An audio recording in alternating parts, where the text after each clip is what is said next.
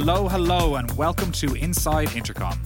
Today, we're bringing you the second episode of Scale, our new mini series on the do's and don'ts for rapidly scaling startups. Over the next few weeks, you're going to hear a series of conversations with people who've taken their companies through hypergrowth and have lived to tell the tale. This week, we sat down with Jay Simons, the president of Atlassian. We actually had Jay on the podcast about four years ago. Since then, oh, a lot has changed. Back then, Atlassian was just shy of a thousand employees with revenue of around about 500 million. Seems pretty successful, right? Well, today, Atlassian's revenue tops a whopping 1 billion. So, needless to say, if anyone knows about scaling a company, it's Jay. So, the question is how did Jay do it? Well, I think you'll find the answer is pretty surprising no formal sales team. I'll let Jay explain everything. Jay, thanks so much for joining us. And uh, you're one of the few guests that we've actually had as a repeat guest in the podcast. So Awesome. uh, thanks for Do coming I get back. like a two timers jacket or something? uh, we, like- we can we can arrange that. you know, like the. SNL Five Timers Club. You guys should have an intercom. We'll uh, we'll look into it. Uh, so I think it was probably about four or five years ago that you were on the podcast. So I'd love just to hear what you've been up to since. Uh, we just uh, kind of working on building the company. Yeah, like you've acquired Trello since then. Any sort of other highlights over the past couple of years? Well, we've got kind of new products. You know, we've continued to grow and scale the company and Right. opened new offices and added new people. And it's a whole mix of exciting stuff. But, you know, along with now the 3,000 plus Atlassians, we've just been focused in the intervening years since I last talked to Inter- Intercom and just continuing to build and scale the culture in the company and, and uh, creating more things that uh, hopefully delight more and more customers. Sure. So specifically today, we want to talk to you about the uh, low touch sales model. I know this mm-hmm. is something that has kind of been instrumental in in growing Atlassian. So just at a high level, could you describe what that low touch sales model is and why it's been so successful for Atlassian? Well, so the the bulk of the business has focused on kind of building a flywheel, and the mm. flywheel begins with creating a great product that you know early on we talked about building a remarkable product and we chose the word remarkable eh, with intention because we wanted to build a product that people feel felt compelled to remark upon and that would build word of mouth. But it, you know the flywheel begins with a great product that solves problems um, meaningful problems for customers that uh, and then you know we try to remove as much friction in front of the customer's path as possible. And so the buying cycle for a lot of uh, evaluators and customers has been changing over the past 10 years with just the democratization of information on the internet and kind of more accessibility. And so i think you know there was a study uh, maybe it was an hbr study article that talked about how you know 64% of kind of the buy cycle is completed largely by you know the evaluator the, the prospect, prospective customer so our flywheel, flywheel kind of is focused on, you know, removing as much from the customer's path as possible. Tell them how much it's going to cost, and you know, help answer the most frequently asked questions, uh, and then combine that with incredible service at the other end. And so, what we say to an evaluator is, we've tried to make it as easy as possible for you to discover the capability in this product, for us to onboard you in the way that the the best equipped sales engineer would, for you to discover whether or not this is going to solve the problems that you're looking to hire the product for. If you get stuck at all, like let us know, and we'll bend over backwards to help answer whatever questions you're stuck with Right. and and so that group we we called them early on product advocates uh, are really focused on removing that extra little bit of friction from the customer's path. And then we also have complemented that with an outside indirect channel and so there's kind of a class of problems largely for either non-english speaking customers or larger enterprise customers that you might need a little bit more hand-holding consulting. You might want to understand boy how is this Atlassian product going to replace or map to these other things that i have that kind of really unique and custom to my my company? And so that's been an important part of the sales model. But the the bulk of the flywheel that kind of high velocity sort of low touch mm. comes at investment in kind of great product kind of improved you know onboarding and then constantly understanding like what are the pieces the speed bumps that customers are getting stuck around and can we remove those Right. So low touch definitely doesn't mean no touch, I guess. Like there's still inputs from Atlassian side to sort of keep this sort of virtuous flywheel. moving. Absolutely, absolutely, and and and you know we're I think what we've done a really good job of is being really thoughtful about segmentation because you know if if you're an enterprise customer that has more complexity or you know potentially more value to us it's worth it for us to have a team that can help steer you in the right direction and answer you know more complicated set of questions that you have. And so we have a group of uh, of advocates that we now call enterprise advocates that we be, we began to grow maybe about 4 years ago that focuses uh, with the channel on kind of really complex large customers. But you know we add 5,000 new customers a quarter, like net new customers. Right. And so if you look at at just the kind of velocity of new customers that we're acquiring and and adding to the you know the base of 120,000 cu- customers now, it would be very difficult to do that if we could only service that customer through touch. And so you know we we had to focus on uh, building efficiency in the model where most customers, if they wanted to go all the way through, they could. We wouldn't kind of get in their way. Right. And so we've thought a lot about is like, you know, a lot of companies, it's a little bit less common today than, than it was when we started, but a really common kind of friction point that people insert is cost you know, I, am actually not going to share with you how much the product costs, or there's going to be sort of this contact Call sales now. Yeah, or, contact yeah. us to find out the cost. And I think the, you know, the the psychology there is is I don't want to scare the customer away potentially with a high price point mm. before I can explain to them what this could really do and understand their problems and try to persuade them that it's going to be worth that ultimate cost. In our model, like we've focused on sort of removing prices as a potential point of friction, and so even at the upper end, our products are pretty reasonable mm. relative to a competitor or an alternative or potentially what you're spending today.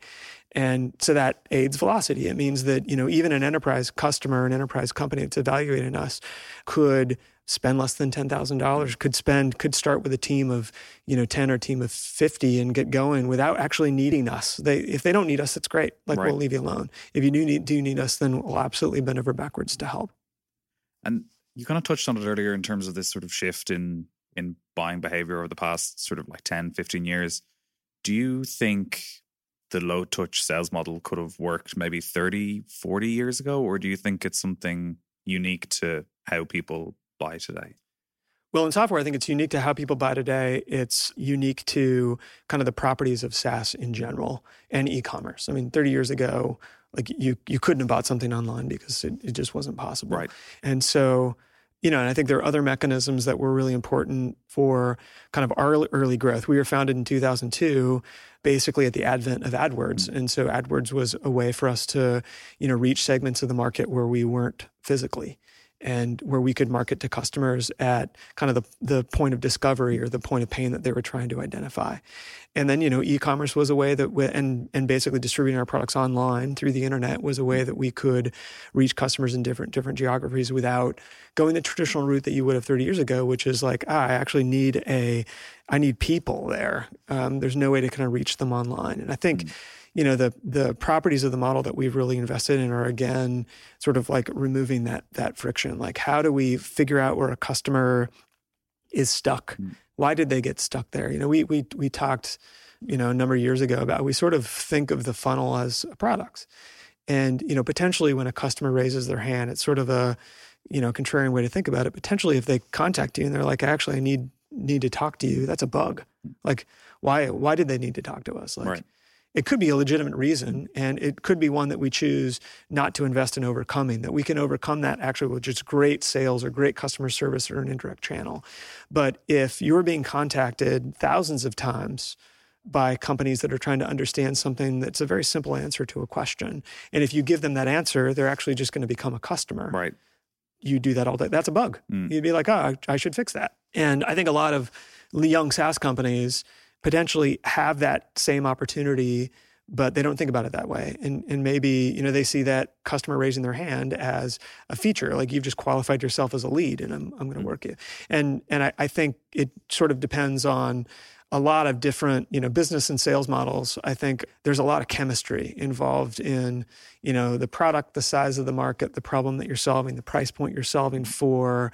And you know every business is unique and you have to think about the blend of of all of those ingredients and how they kind of work to support the business model that you're building. But right. you know, we think business model is as important as your product and market. Mm-hmm. You know, like look at Tesla. Like Tesla is a great company, great products, but they're innovating around the business model of how automobiles are sold. And you know, there's some things that that they're doing that we also believed in. Like we believed early on that everybody should pay the same price. And uh, if you think about Tesla, like that's actually, I, think that's a huge advantage for Tesla. The fact that that you know if you buy a Tesla car, you're going to pay the same. You and I are going to pay the same. You know, if it's 34 grand or if it's 134, whatever the, the price is, like you're not going to get a better deal than I'm going to get. And actually, that's what irritates me about buying a car is I don't know if I'm getting screwed. And and different I, person comes in a lot different yeah. price. And I think software has some of those same properties mm. where, you know, I think what most customers want is they just want to know that they're treated fairly.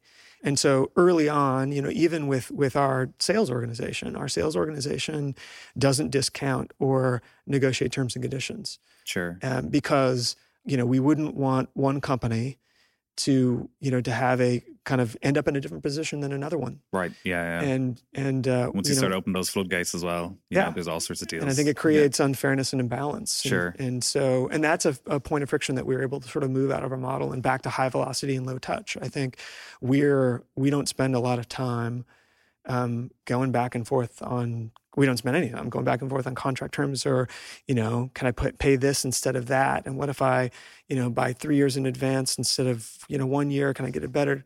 Like that's super time consuming. And by the way for the right product in the right segment it can be also valuable but it's very difficult to do that and maintain velocity. Sure. And I wonder, is this sort of culture of kind of fairness and transparency something that sort of flows right through Atlassian and even beyond pricing, just in general in the company culture? Uh, yeah, I think so. Okay. I think I think from you know the company's early history, it, it's you know one of our values is open company, no bullshit, mm.